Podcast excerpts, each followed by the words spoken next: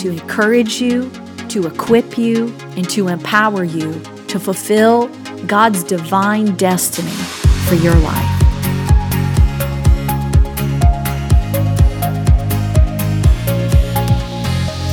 Jen Tringale. Thank you so much for joining us today. I am so excited about this podcast. As you know, I usually have a guest and get to sit down and hear stories of some amazing people that I get to meet that I love to get to tell their story and get it to all of you that are listening. And today, this podcast is very special because I have not one, but three very special guest. And this is sort of a family podcast today. I have with me today my grandmother. I talk about her all over the country, and sometimes I get in a little bit of trouble for that. Mm-hmm. But Billy May Burkhart is with us today. Mama, it's so great to have you here. It's very gracious of you to ask me. Well, I couldn't think of anybody better. So, for those of you that are listening, I grew up in Kentucky and we call our grandmothers Mama. And so I'm so thrilled to have her. And then, of course, I have my amazing mother, Jean Tringale. Mom, I'm so glad you're with us today. I'm thrilled to be here as well. Thank you. And then my Aunt Jennifer, who I am named after, Jennifer Peterson. Aunt Jen, I'm so glad you're with us today. It's an honor to be here with you, my sister, and my mother. Yes. So we have just had a few days together. We worked in a girl trip while we were all here together. Mm-hmm. And I know for me, every time we're together, I am reminded of first of all, the incredible legacy that I get to be a part of, and just all of the amazing gifts and talents that are in our family. So, before we get into our topic today, I'm going to tell a little bit of a bio on each of you. So, my grandmother, Mama, you had your own radio show for just under a decade. You wrote for a major newspaper here in town. You worked with the transit system, the TANK bus system, for just under a decade worked for the same cosmetic company for over 40 years. And then you also owned your own bridal business. Absolutely amazing. All of that was in one woman's life, and you're still going. Amazing. And then, Mom, I get to brag on you a little bit. Jean Tringale, an entrepreneur for I don't even know how many years now. 30 something 30 something years you started out in advertising you worked for one of the major advertising companies in the country producing television commercials and advertising campaigns for major clients here in the United States absolutely tremendous and then for years I know I've watched you just being involved for nonprofit and for profit event planning publicity marketing and then you had your own home interior store for a number of years, which was really great when we had access to all of that.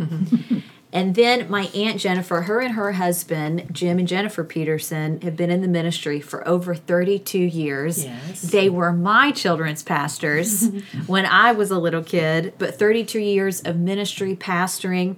And then now, just seven years ago, you launched and founded Kids on Stage Fine Arts Center right here in the northern Kentucky area that's yes. just growing and growing every year. So, needless to say, there's really not a slouch among us.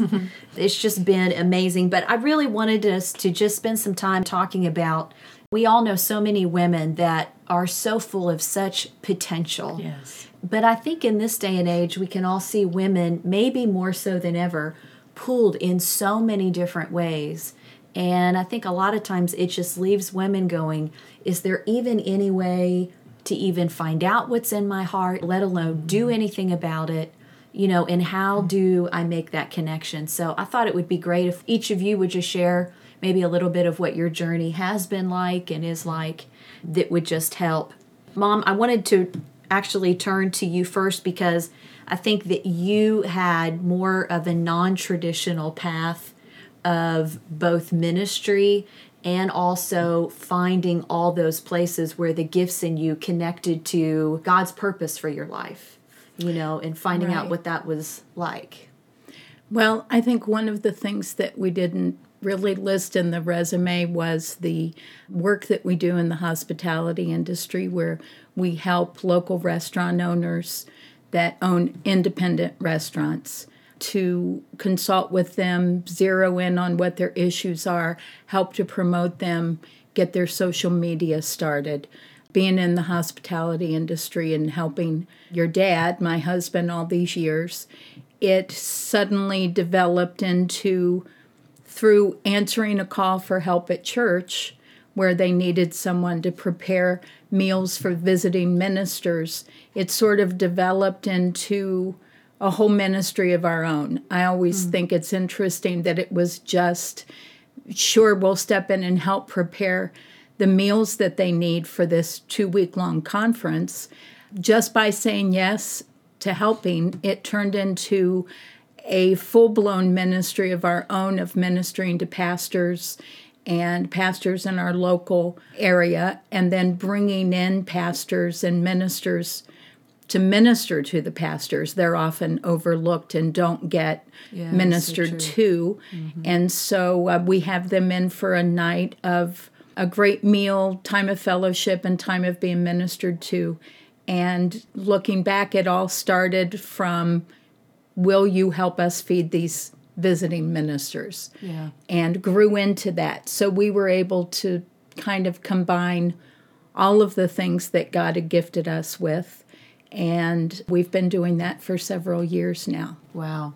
And I know because you and dad have owned restaurants mm-hmm. and sort of having that that just looked like its own business, you know, stream of income, and then how the Lord took that and used that in ministry. And I, mm-hmm. I remember, you know, people come even coming into the restaurant and you know it would turn into a ministry session or a counseling session mm-hmm. Mm-hmm. but then to see that progress. I know I got to be there for a couple of those events where in New York, where you all live, you'd have a group of pastors come in and just put on, you know, we're not talking about a potluck dinner. I mean, this is just a really beautiful spread and just, you know, really a delightful evening. And then you have a special minister there just to minister to them. Mm-hmm. And, you know, mm-hmm. that's something, and Aunt Jennifer, you can probably speak to this, people don't really think much about right. ministering to ministers. Exactly. Right. Making that investment, which is a pretty big deal. Mm-hmm. I, I agree. And uh, something about Robert and Jean is they've never just done one thing, it's always dovetailed into several yeah. areas of ministry. And we talked about this just a few minutes ago. They also have this ability to know it's a professional line, to know how much to give, when to back off. Yeah. Sometimes ministers just want to be left alone, or I have seen her graciously gear someone, you know, yeah. to a different couple, knowing that the the pastor either just has to get up and minister in a moment, or yeah. just has and needed some rest. Yeah. She has a unique gift of putting that fine point on everything she does, and she has this ability to just know mm-hmm. what to give and she does an amazing job at it. Yeah. Amazing job. Hospitality is not, you know, throwing an apron on and right serving you a Coke. It is a huge Yeah, ministry. it takes an anointing. I Absolutely. Mean, well, it is it's something that I before thought everybody does this and realized it's not. It's a mm-hmm. specific thing that God gifted us with. Mm-hmm. That's good. And one of the most wonderful things is being able to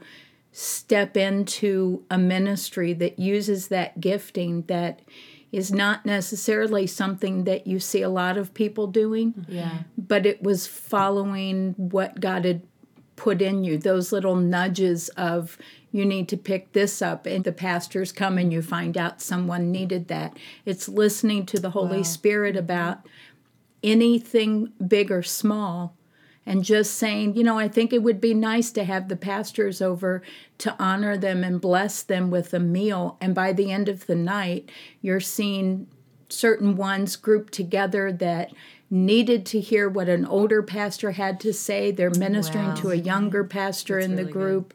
Good. The young one is lighting a fire afresh in an older pastor. Hmm. It's knowing everyone in the room is a pastor and understands what the other one is going through. Yeah. But it really comes down to just listening and trusting that the Holy Spirit is in it and He's guiding you. You don't have to think about it, you just do how He's guiding you, and it all ends up being exactly what was needed that night. Mm-hmm. That's so good. And I love seeing Him do that. Yeah. I love the pastor saying, This is a safe, wonderful place to be, and I've needed this. And they're from all denominations, but Yeah.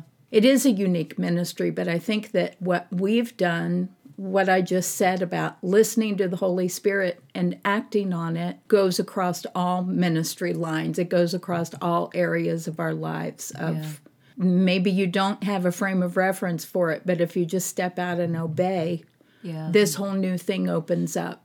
That's pretty powerful. So, really, what you've watched is a gift of hospitality, how the Lord can use that to really just be what's facilitating a moment that God's been trying to create to make happen so that He can do through that moment what He's been wanting to do. And that He'll use hospitality so many times to do that because it does bring people together. Right. And um, I think there's probably a lot of people, and I bet you've met them that maybe have that gifting or something similar mm-hmm. that have not maybe made the connection of, wow, God could really do something with this, you know? Right. And it doesn't just have to be pastors, it could be one young mother needing the friendship of other young mothers, mm. and she steps mm. out and invites them over, and they get to share with one another in a safe place with a group of like minded people who understand each other. And you find out I'm not the only one who thinks this way or feels this way, but we try to always have someone there that's at sort of the next level up or has been there Yeah. where this group is and they know how to help guide them through it. Yeah. So that happens whether it's teenagers, young moms, empty nesters, singles, Yeah. whatever you are, step out and minister and step out into what you need. That's really good. So, Aunt Jennifer, I want to ask I think that your path has been really interesting in that, of course, I've watched you and Uncle Jim in ministry all these years, over 32 years in ministry. And then all of a sudden, about seven years ago, you find yourself sort of back at a beginning place, so to mm-hmm. speak Right. Birthing something completely brand new. What has that been like? And is it weird that it happened when it happened? Well, it was brand new, although I felt like it's always been a part of me, even ever since I was a child. I've always wanted to sing and act and be in the theater. And up until I was about 28, 29 years old, I really thought that was my path. I had been pursuing music and, you know, recording and doing some things. And then Didn't you have a record deal at I, one point? I did in Nashville until the studio burned to the ground with my master tape in it. Crazy I story. often think that God literally saved me from that industry. wow. But I gave my heart to the Lord, and that set me on a, a path different, although the Lord allowed me to use my giftings in that area. But when I got saved way back, you know, in the 80s, you did not pursue your career in, especially in entertainment Yeah. and the church as well. So I put that on the back burner and I met my husband right away. He was a children's pastor and we went on the path of children's and youth ministry, college age, all types of ages really. But I was able to use my gifting in the church to a certain degree. Yeah. There were times that I would dream of, you know, drama and music, and I always sang, of course. That was a mm-hmm. gift that the church will always use. Yes. And you led dramas I did for I years, did. which I think all of us were in some of mm-hmm. those Yes. at one point Yeah. or Some of the most amazing children's mm-hmm. dramas Yeah. in church that I've ever seen. Yeah. But there was still a certain parameter. Mm. Not that I do anything, you know, unchristlike now, but Right. there was just a certain way you did church dramas, and it was, you know, two times a year, Christmas and Easter, of course. Yeah. And I mean, production quality wise, Exactly. you could only sort of go so far. And you coming from the actual right. theater industry that knew what excellence looked like, I think that's mm-hmm. had to have been limiting. Yeah. And I found myself in a position where Jim, my husband, was always the children's pastor and, you know, always was children and youth pastor. And we were really doing several different ministry groups to where they asked me to be the children's pastor. And I knew I couldn't do it the way my husband did. I'm mm. not children's camp and you know you were there building all the things that he would build but i got an idea one day you know i told the lord okay i'll do this but i have to do it my way Yeah. or may I do it my way, I think is what I said. so instead of teaching Bible stories the traditional way, we began to act them out. Hmm. And so the children became Moses and Mary and Miriam, and we ran the plays over and over and over, even within just a Sunday morning service. And so they were getting the word in them in a dramatic way Yeah. it started to reignite that stirring of oh i wish i could work in drama with children full time hmm. so you know long story short but we found ourselves planting a church very small church and suddenly a friend of mine called me and said i have a tutoring center here and i have four or five children that would like to take a drama class so i thought well i'll teach you know a four or five week drama class and we did and it was fun cute and then they said, okay, they want to take another one. And you should put signs out and you should do this. And it grew from three or four kids in a classroom situation to having 25, 30, sometimes 50 children show up for a play. And I've written a lot of my own plays, but we've also done plays and I was at a place where I was running my ministry literally out of my dining room table, back of my car. All my props, everything were in a storage unit. I was getting very weary of really, is this how it's going to end up? I just, I was really discouraged. And so I went to see your mother at her lake house and just to rest and really pray and seek the Lord on some things. And we had numerous conversations, and you know, of course, your mother is an encourager and never a quitter. And she just began to encourage me to go back and find a place. And she said, Is there any place? Have you been looking? And yes, I've been looking. And the only place I can find is this church. You know, I actually did a couple of shows there. And I had told the pastor, if he ever left, please call me. And I said, but it's not available. And so we just prayed, and I left, you know, encouraged and refreshed, and came back, and there was an email on my computer from the pastor that said, We're moving. Do you want this place? Wow.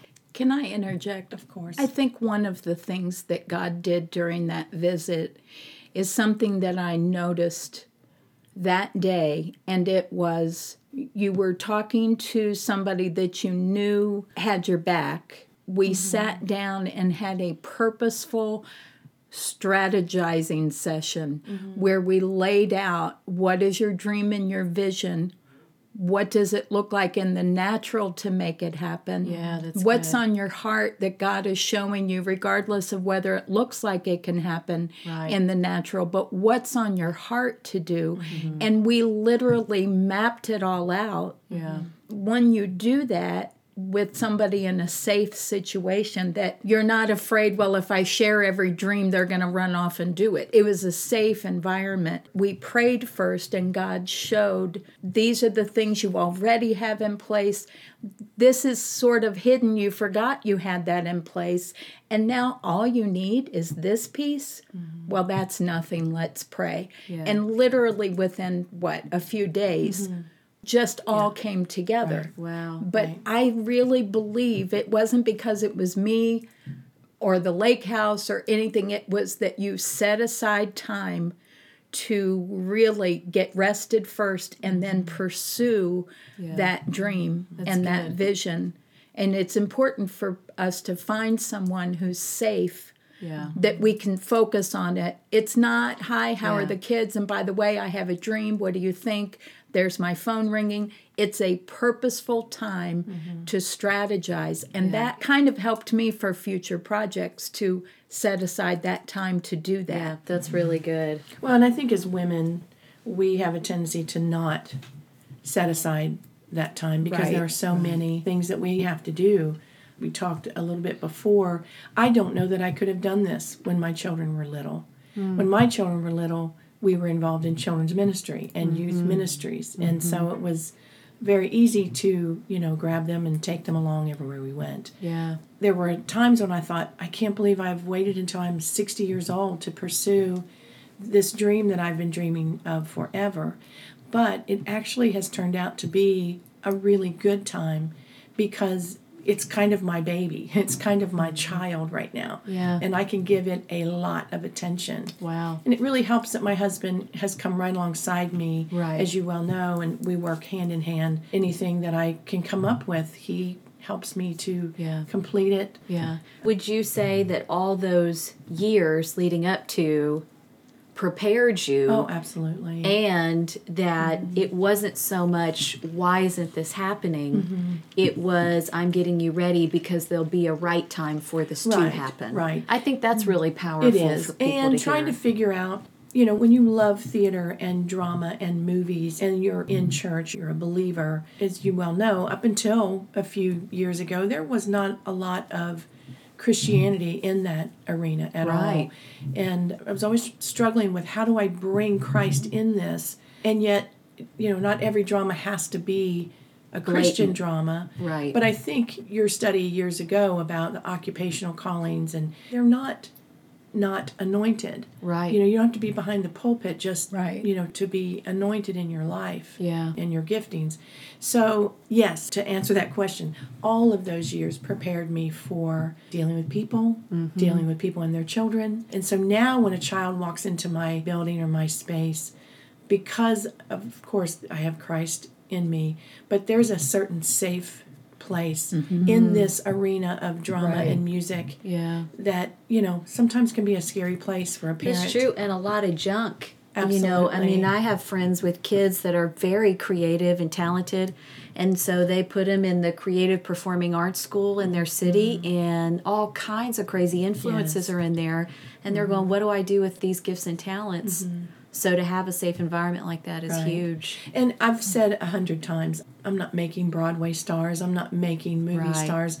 I'm giving an opportunity to a child to be creative, to pull them out of maybe shyness or mm-hmm. insecurities, That's so to good. celebrate their gifting. You know, just to walk across stage and say two lines in front of an audience is a pretty big a deal. breakthrough moment Absolutely. for a kid. Yeah. And the parents are so appreciative of Yeah, having this environment to bring their children to. it's so good. Yeah.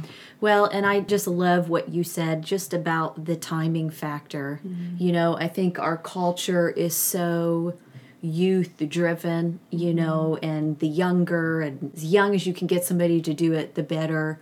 And so we tend to easily forget that God said to every time and season, there is purpose attached to it. Mm-hmm. And there can be some things that you've thought you were being denied, mm-hmm. but really God was setting you up for the perfect time. Absolutely. Mm-hmm. Wow, isn't it so encouraging to hear the process and the journey of other people walking out God's plan and purpose for their life?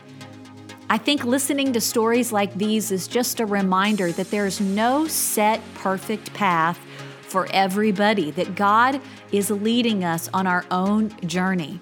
And that even though we may have gifts and talents that are different from the people around us, God has purpose and timing attached to every single one. I think these stories today remind us that God is a wise investor. He has invested certain gifts, talents, and abilities on the inside of you and the inside of me, and He has purpose attached to those things. He also has timing attached to those things. But God never loses out on His investment. You know, you may know some people that would benefit from hearing these stories today, and I want to encourage you to share this podcast with them and let it encourage them and speak to them as well. I am so excited to share with you part two of this tremendous conversation I got to have with Billy Burkhart, my grandmother. Her story is one that stands all on its own, and I cannot wait for you to hear the wisdom that comes from this amazing woman of God. Thank you so much for joining us today. I am so glad that you've decided to be a part of this podcast journey with us. Have a great week. We are praying for you and we love you. We'll see you here next time.